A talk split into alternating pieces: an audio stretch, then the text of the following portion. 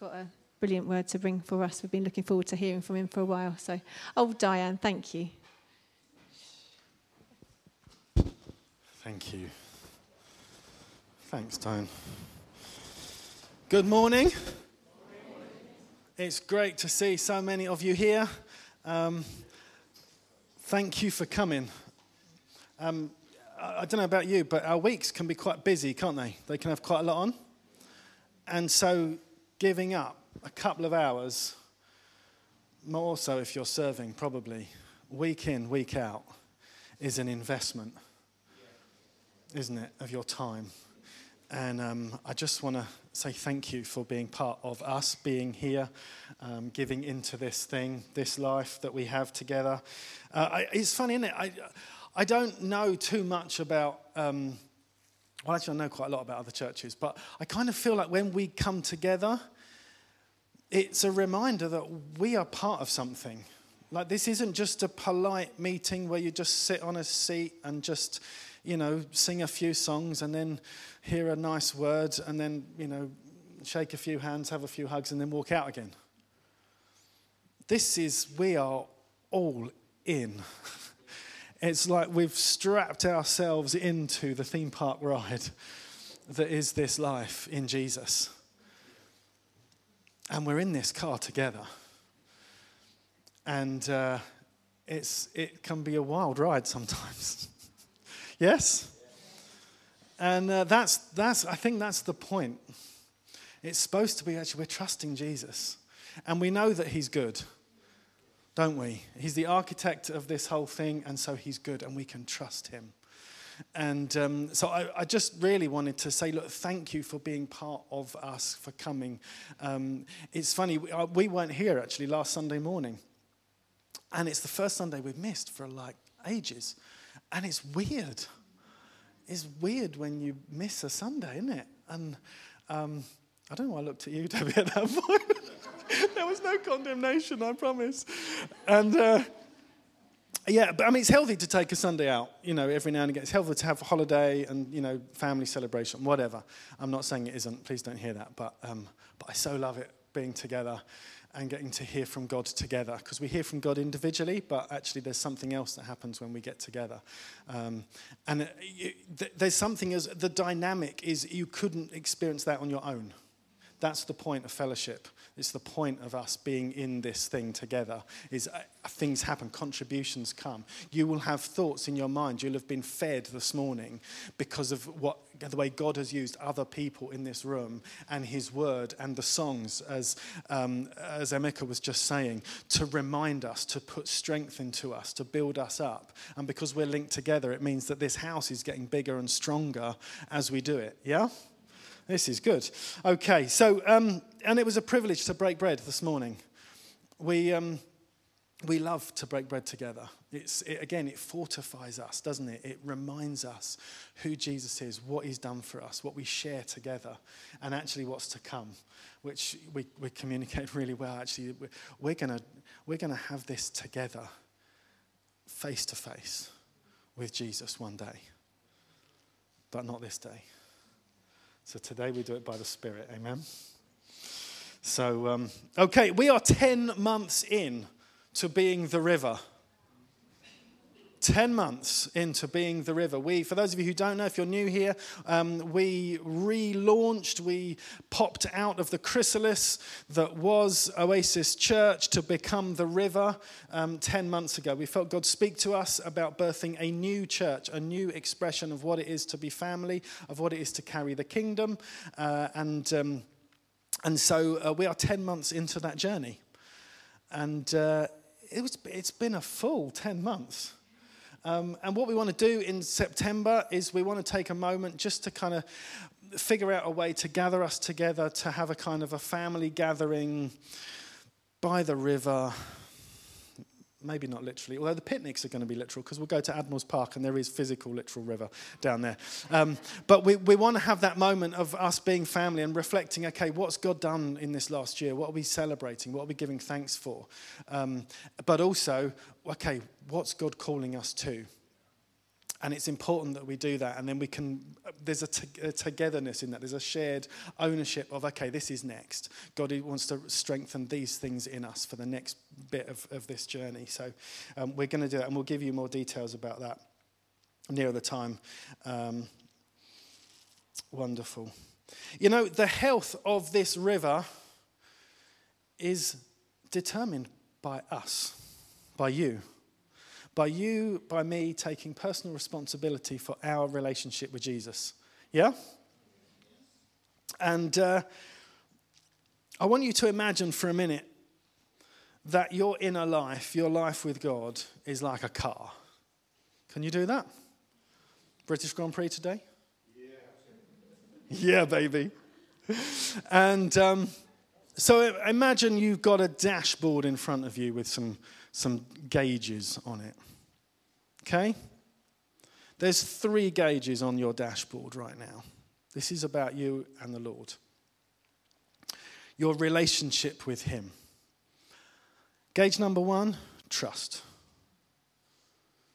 Gauge number two, communication. Gauge number three, intimacy. Got that? Simple. Trust, communication, intimacy. And when we close our eyes, we can think, actually, where are those gauges at right now for me? Forget the fact that it's Sunday morning and we're in church, where you might feel like, my gauges are all maxed out. But what about generally? Where are your gauges settling? I know that that's maybe a challenging question, but just take a minute.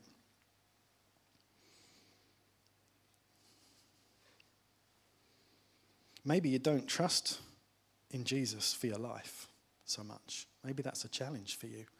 Maybe there's things that are worrying you, that overwhelm you. Um, what does it look like for us to actively trust Him for things in our lives? What about talking to Him? Do you talk to Him? Do you relate to Him? What's the pattern? How do you do that? What does that look like for you? Do you listen?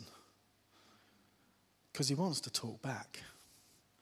I said the gauge is communication, not just prayer where you're praying to him. I'm saying this is communication that's two way. So, where's the gauge at?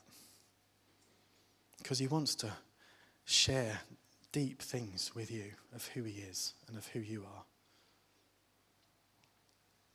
And what about our intimate life with him? Our life of worship, our life of pouring it out, of breaking that jar of perfume, of saying, I'm going to give you all the glory. I'm not going to try and take some for myself. How are we doing? This room's gone quiet. You know, this is all about intimacy with Him. It's about relating with Him. It's about leaning back into Him. You know, I was just giving thanks a moment ago when we were breaking bread that, He's the Savior. he's really good at seeking and saving the lost. I don't need to have a Savior complex because I have a Jesus. And therefore, my trust, my leaning back into Him, is saying, Jesus, I trust you for other people. I trust you for them. Do you see? It's, um, it's, it is an intimate thing. Psalm 91 says, Whoever dwells in the shelter of the Most High will rest in the shadow of the Almighty. Does rest appear in your life? Do you live from rest? If we're not, and this is a cha- I, I'm challenged by this myself. Please don't ever think when I preach, I'm preaching to you. I'm absolutely sitting in a seat with you right now, okay? Um, but it provokes me. Do I, if, if I'm not living from rest, then actually, am I dwelling with Him?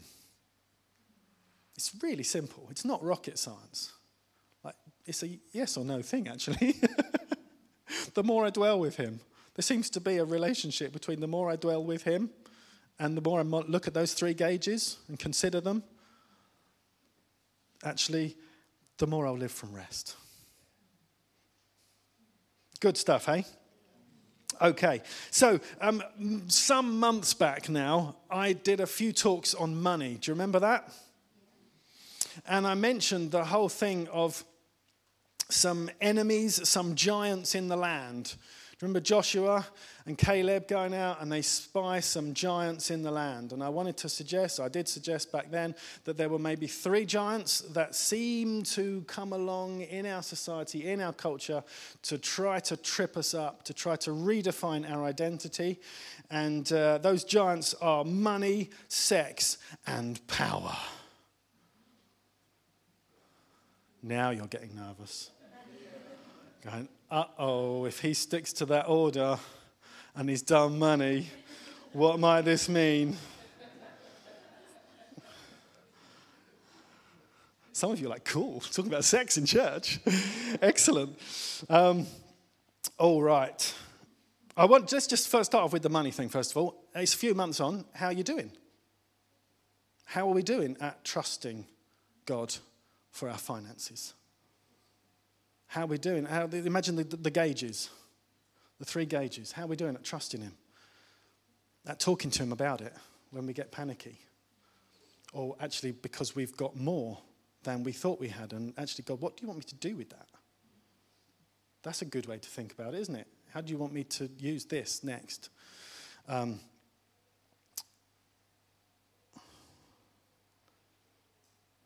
okay, so uh, and I talked about the whole thing of um, actually we get to take this giant down. The whole point is giant slaying. It's not just getting tripped up by a giant, is it? David took the head off when he took the giant down. And so, actually, what does that look like for us to take the head off? What does it look like for us? And one of the ways we do that is with money was generosity and thankfulness. That's two ways. There are two ways we get to do that. And you can listen back to those messages, they're on our website, and uh, you can hear about that. So, this morning we're going to move this on and think a little bit about sex and sexuality. So, uh, I'm going to try and talk about this stuff without making many double entendres. Um, and because um, uh, I know people tend to snigger about some of these things, including me. Um, so uh, we will see how we go. Um, I've had the privilege of growing up in church. I've been in and around church for a very long time, um, since I was three or four years old. And so I've had loads of really good input over the years. Um, but what's really interesting is that God, by His Spirit, wants to open things up more, I've noticed. So there's like a layer that gets laid, a foundation that gets laid, but actually what He wants to do is build on it.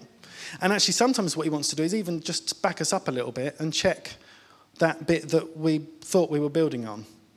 Because it can be that actually what we've received, what we've learned, was um, specific to the revelation of the people that were bringing it at the time. And we're not perfect. I don't see in full, do I? I, I, I see in part. And so it's important that if we're led by the Spirit, because although we have leaders, we have teachers, and, and whatever, ultimately, if we're led by the Spirit, it's important that we're actually letting Him lead us. And so sometimes that's, let's just back up a little bit and just reflect. And, and actually, what also happens is as we go through life, different circumstances that we're in, different seasons, actually, it's helpful to just reflect a little bit and go, actually, what, how have I built on this foundation? And is that serving me well now? Because it served me well then, but actually, maybe this is there's a different application. Do you see?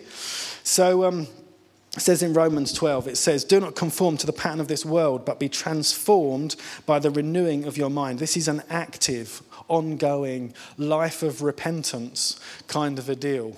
It's us being humble and teachable every day. Not saying, Oh, yeah, we've got that. I, I remember um, a long time ago chatting to somebody, and they said, Oh, I read the Bible I, and I got the gist. But actually, I'm all about the prophetic. And I'm like, please don't do that. like, be all about the prophetic. That's great. But don't ever not be rooted in Scripture that's just nuts. People will prophesy all sorts of crazy stuff if they're not actually checking, double checking, checking it out with people that they trust, people that fear God, making sure are we, are we on track? Are we following the plumb line that God's laid down through His Word? Yeah? So, um, so we want to live a life where actually we are being transformed, we're being renewed in our thinking. And, um, and it's also possible that some worldly culture, believe it or not, it's possible that some worldly culture might have slipped into the way that we think. That it might have even slipped into the church. Dum, dum, dum. So that's why it's important that we just look at these things afresh and we're led by the Spirit. So um, anyway, so I yeah I've grown up in church, had lots of, of input, but actually as I was a teenager and I I, I, I guess I kind of came through into adulthood, I I loved music and I loved movies and culture, pop culture, modern culture, whatever. Um, and what didn't escape me, you'll be pleased to know, was that there seemed to be an emphasis in society that actually connection with people is important. But actually, it just seemed that the, the highest form of connection, the highest form of intimacy that was being suggested to us, to me, was actually sexual connection. Like hours and hours of romantic comedies and episodes of Friends and action movies where the guy ends up getting the girl at the end. Very rare that they're just friends at the end of the movie. Have you noticed? It wasn't just me.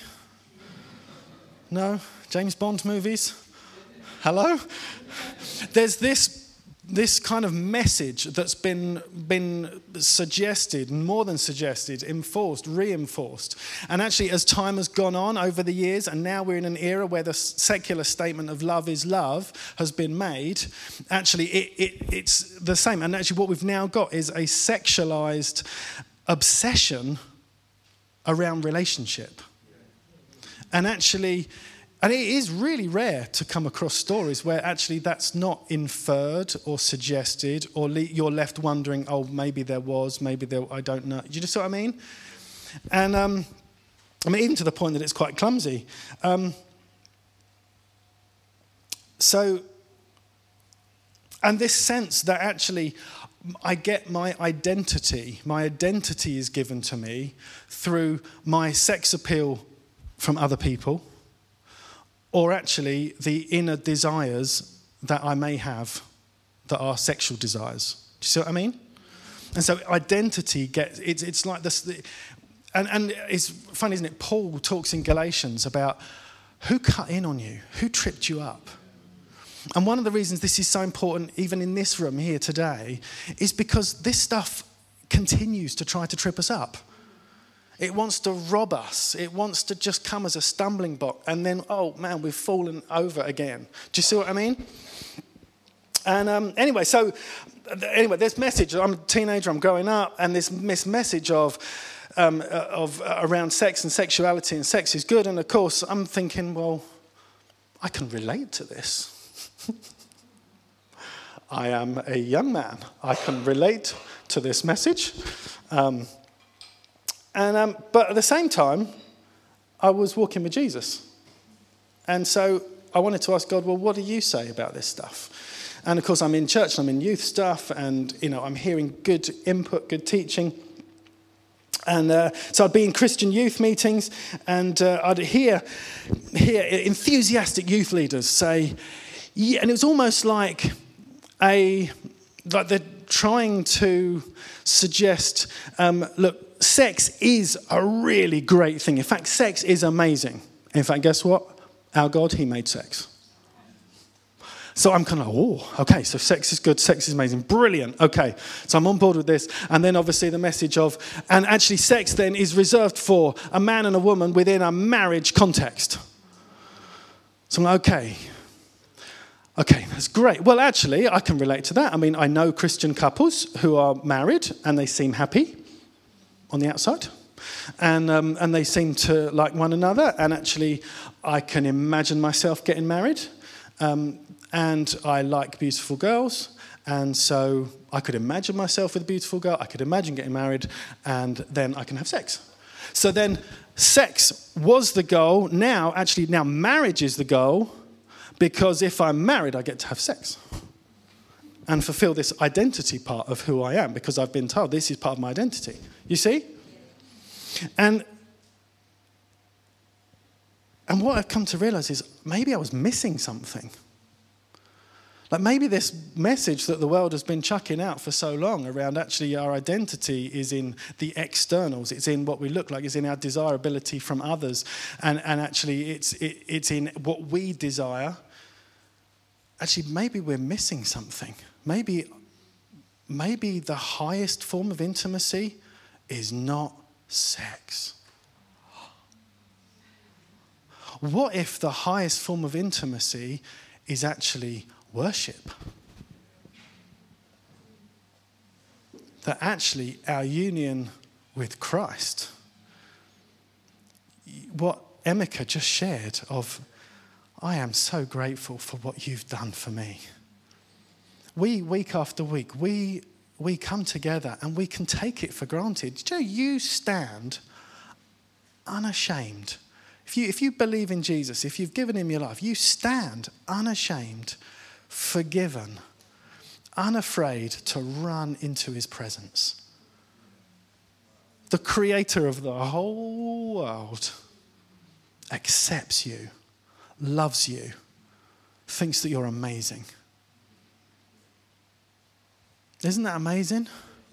And we're called into this intimate relationship that the Trinity have. You read, read um, John 14. Just read like the amount of times Jesus is talking about the Father, about intimate relationship, connection. And there's rich, you know, they used to call the Trinity the great dance. It's like this whirlwind of energy and pure, unadulterated love. And we've been redeemed from the curse of sin and death that wanted to pollute the whole thing, wreck the whole thing, put disease into the whole thing. And we now have been called back into, invited into this dance. And this is what our worship is. And it's the most stunning thing. And it's why we get wet eyes when we come together. It's why when we break bread, it's overwhelming. Why is it overwhelming? Because we put Jesus through that. Like, I'm so sorry that I did that to him. And he forgives me and he pulls me so close to himself. It says in Proverbs, doesn't it? There's a love that's closer than that of a brother. What if that is the highest form of intimacy? And what if together we as a group of people have been set up to exist as a brand new kind of community, a brand new kind of family where every single person gets to experience that love of God. And we express that to one another.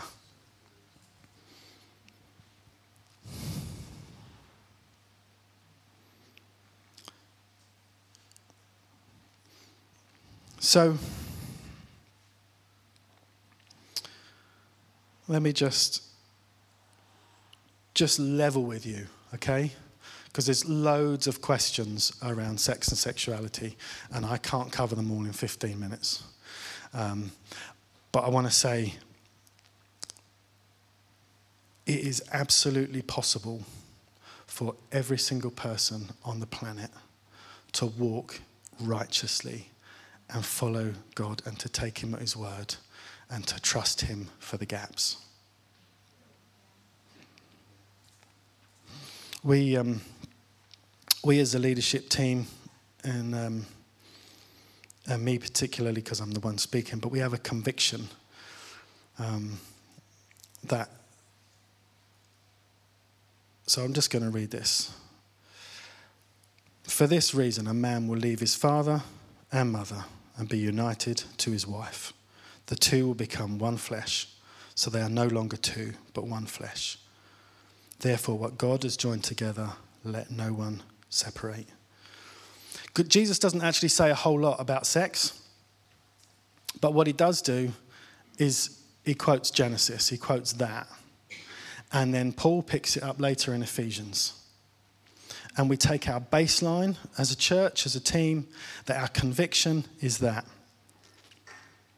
Therefore, not sex outside marriage, not sex with less people, not sex with more people, not sex when you're engaged, not the night before your wedding, not with people of the same sex, not even sexual activity which isn't full intercourse, literally zip, nothing. See, that might sound really strong, and I'm aware that um, in this day and age, even saying that can get people in trouble. Um, but I don't think following Jesus is about being popular. It's about being obedient. It's the only thing I know to do. It's, it's what we've given ourselves to. And I've sat with same sex attracted couples, and I've, I've wanted to say to them, because my love for them, I want to say, it's okay. It's okay. Be together the way you want to be together. But I can't. I can't. Because, as we said last time, I can't abandon truth for the sake of love. And I can't distort what God intended and misrepresent Him. I can't do it. I'm just too small, too not God. I don't get to do that. I have to represent Him as well as I possibly can. Now, that said, I will walk hand in hand with anybody, whatever their sexual orientation, and trust God for the gaps. Do you know, same sex attraction is not sin? I just want to put that out there. Same sex attraction is not sin. And it is possible for God to minister to somebody and for their orientation to adjust. I've seen that. I've heard testimonies of that, friends who've, have walked through that journey, and it's amazing and brilliant. And in the charismatic world, we, we, we love that kind of thing. We, and, and actually, we believe for that kind of thing the same way we believe for physical healing. Okay? But for some folk, actually, that doesn't happen. They, they haven't yet experienced that. I'm not saying they never will, but they haven't experienced that. And, and you know what? It, what I was saying earlier about the richness of what we, what we have together, it's absolutely right and appropriate and possible for Christians who are same sex attracted to walk out a, a celibate life led by a celibate Saviour who was actually everlasting Father. Never had sex, never bore physical children. And yet, He's the everlasting Father. And it is absolutely possible for any one of us, whether we are, whatever our, wherever we're at, it is possible to live the life that God has called us to. And um,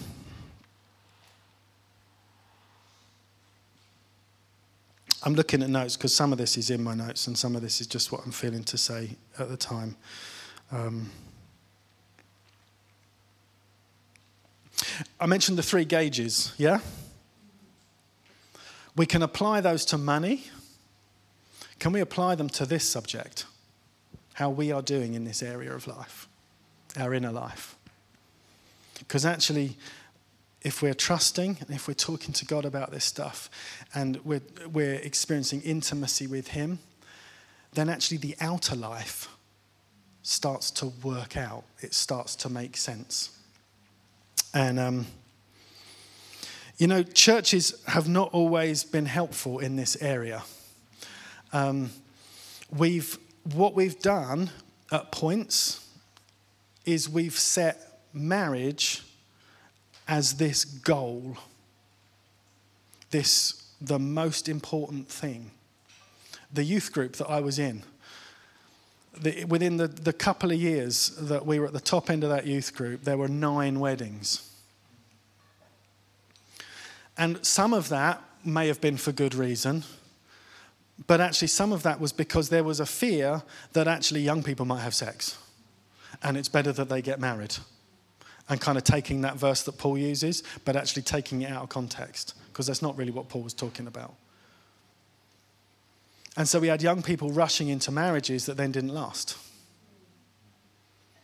Because we put marriage up there. And you know, I remember we were in a church, we were in, in the, the church we were in in Brentwood, and there was a group of people. I, I, turned 18 and I was then too old for the youth group. And I wasn't married. And so I was put into, I was asked if I wanted to go into the singles group. now, the sing, I mean, the singles group was a group that existed for anybody over the age of 18 to like 100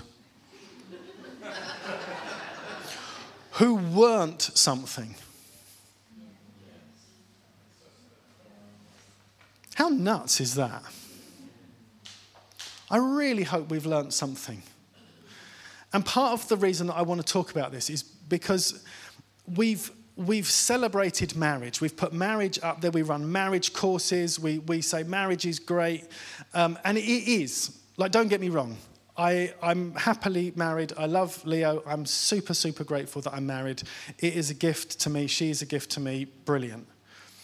But she's not my other half. Like, our language is rubbish on this. I am a whole person without Leo, aren't I? She's not my better half. I know this is just language that just slips in from, but it's it gets in. And what it does is it tells single people that they're less. At worst, that they're half a person. We feel sorry for single people who are not married. Why? Do you know this stuff that single people get to do that married people can't do? like they don't get jabbed or kicked or have the duvet nicked from them, they can actually sleep. They get to go places and spend money on stuff that we don't. Like, there's some serious perks to being single, but we don't talk about that. We also are rubbish at actually doing courses on encouraging friendship. Like, what is it to be friends? Because actually, we are brothers and sisters in Christ. And there is a richness and a beauty to these relationships that are not ruined and tainted by a, a, a, the, the curse of sin and everything else. So I've got brilliant relationships with women in this church, and I treat you as my sisters. And it's so precious to me. I don't view you as a sex object something to be afraid of. You know, I might just accidentally have sex with you. It's like, um, and, and, also then the other extreme, don't get me going the other way, right? I'm not suggesting for a minute that there isn't sexual temptation. In fact, if you think about it, married people, you get out of the 7 billion people on the planet, you get to have sex with one person for the rest of your life. That's it. That's just one more than everybody else. So, self control is essential for all of us. Because I would be lying if I said to you that I had never felt attracted to somebody who wasn't my wife. Have I ever acted on it? No. Am I accountable to other people to not act on it? Yes. Because that's how I live. It's how you live, isn't it? It's what we do. This is, this is what we're in. But we are going to miss out on the richest possible fellowship, family, life together if, if we have some of those views.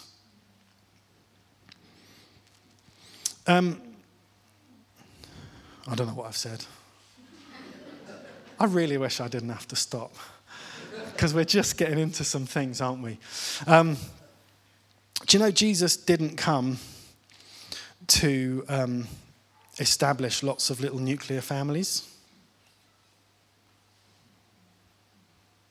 And there's shame that people experience because they're divorced, they're single parents, um, their family situation hasn't worked out the way that they thought it would. Um, they've come to faith at a later point in life. They've got non believing spouses, all that sort of stuff. And in church, we do not, we haven't always been great at actually being loving and supporting and helpful in this area. In fact, Jesus didn't always speak very positively about nuclear family. He said, um, If anyone comes to me and doesn't hate their father and mother, wife and children, brothers and sisters, yes, even their own life, such a person cannot be my disciple. Holy moly. That's going a bit strong. I'm not asking you to stand up and tell me that you hate your, you know, this person, this person, and this person. Um, uh, obviously, that's not what Jesus meant. What he's, he's saying is, hey, am I your first love? Would you, are you all in for me? Whatever they say, even if they disagree with you, even if they disagree with me, are you still all in? That's what, he, that's what he's saying. But then when Jesus is, um, when someone comes to Jesus and says, hey, your mother and your brothers are outside, they're looking for you, Jesus says, who are my mother and brothers? You see, Jesus didn't come to establish a load of little nuclear families. What Jesus actually came to do was to create a brand new one. One great big one. And what we get to do it says this in 1 John 3 1 See what kind of love the Father has given to us, that we should be called the children of God. And what I'm provoking us, hopefully, what I'm trying to provoke us in is I want us to look again at this love that we've been given. There is an appropriate context for sexual love. I get that. And I get that as adult beings, we are sexual beings. I get that. But we are first and foremost spirit beings. And we live from our spirit, and our spirit tells our bodies, communicates to our bodies, rebukes our bodies at times. And that includes our sexuality.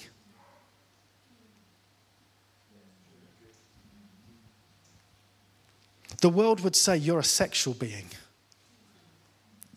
that has a body. Well, that's not what God says. And do you know, I've experienced some of the most stunning moments of intimacy with people in life. And actually, the world does too. Think of sport, think of a football team. They have trust in one another, yeah? Because actually, those three gauges are for every legitimate relationship we have, every single one. Whether it's you and me, whether it's um, me and my children, whether it's me and my dentist, those three gauges still exist. I'm going to trust him or her, the dentist. There's some communication. Here. Okay? And there's, a, there's an appropriate level of intimacy between us. Thank you very much. Do you see what I mean? So every single, we've got those three gauges going on. And a football team, they have that thing. They have all three gauges. They have trust in one another, who's going to do what, where, when, how. Yeah? And they have um, a communication between each other. And actually, you see them celebrate when they score a goal there's mostly appropriate forms of, of affection that they then show for one another. Yeah? Music is the same. Um, we had the joy um, on Thursday night of um, getting to go and see Bruce Springsteen at Hyde Park. I'm a big Bruce Springsteen fan, so it meant a huge amount to us. There is something that a band like that does on stage with one another that Bruce on his own can't do without the E Street Band. There's a, and so there's, there's trust between each other, there's communication between each other, but then there is something else that happens that transcends the number of people on the stage. It's bigger than that. And somehow they can wrap 65,000 people into this world where you're left thinking, I'm mates with Bruce Springsteen and the E Street Band. And you're not at all. I've never met him. But they have this ability to cause you to feel it's, it, it's other than just 10 people on a stage making a good sound. And we get that on steroids as a church. That's the point. Because the Holy Spirit comes, Pentecost poured out, we then get that massively, massively, massively more. Because we get propelled into this adventure on this theme park ride, in this roller coaster together.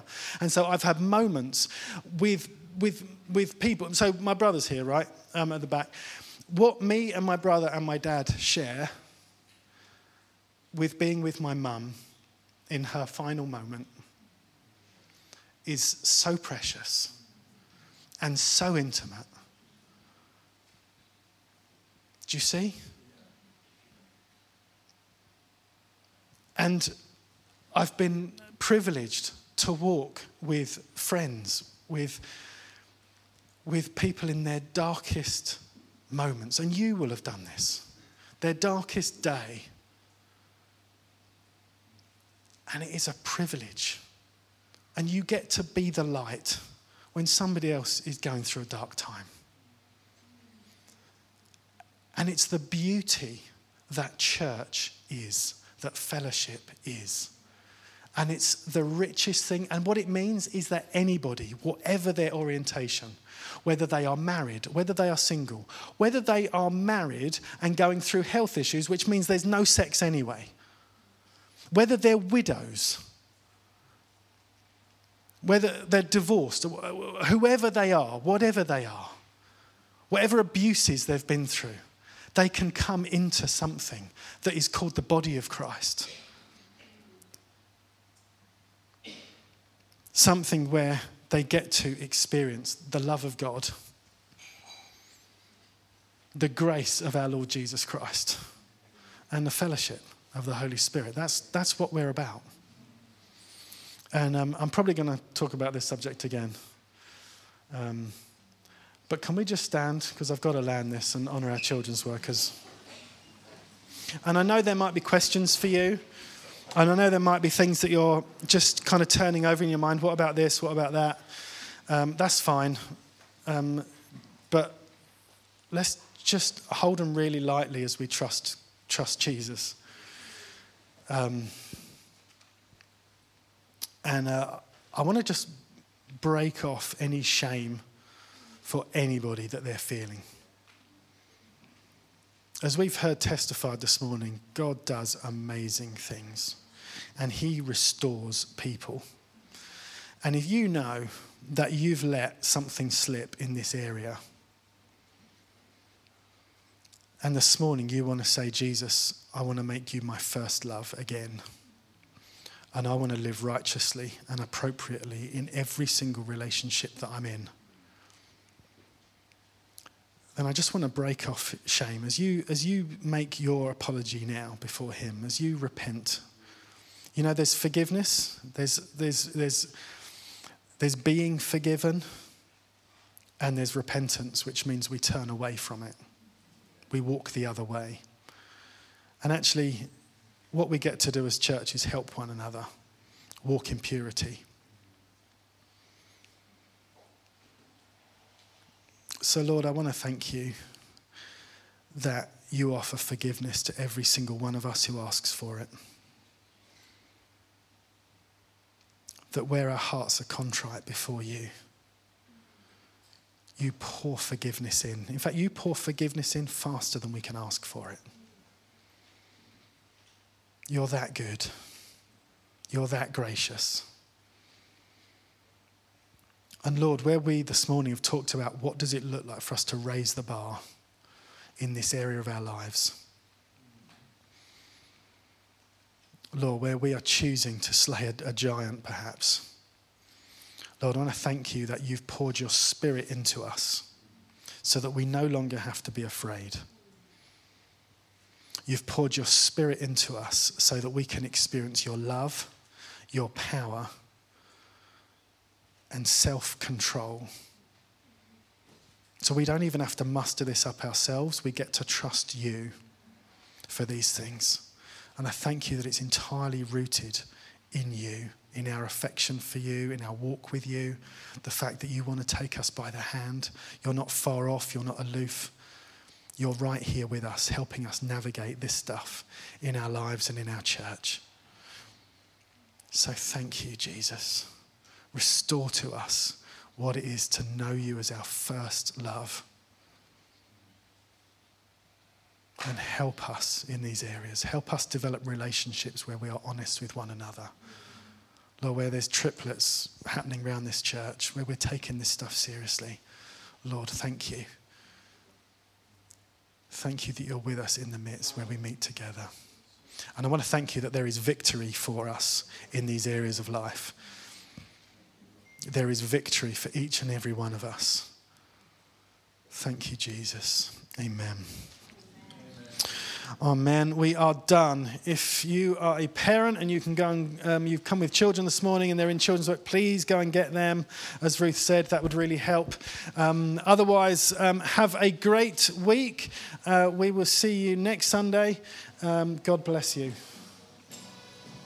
Wow.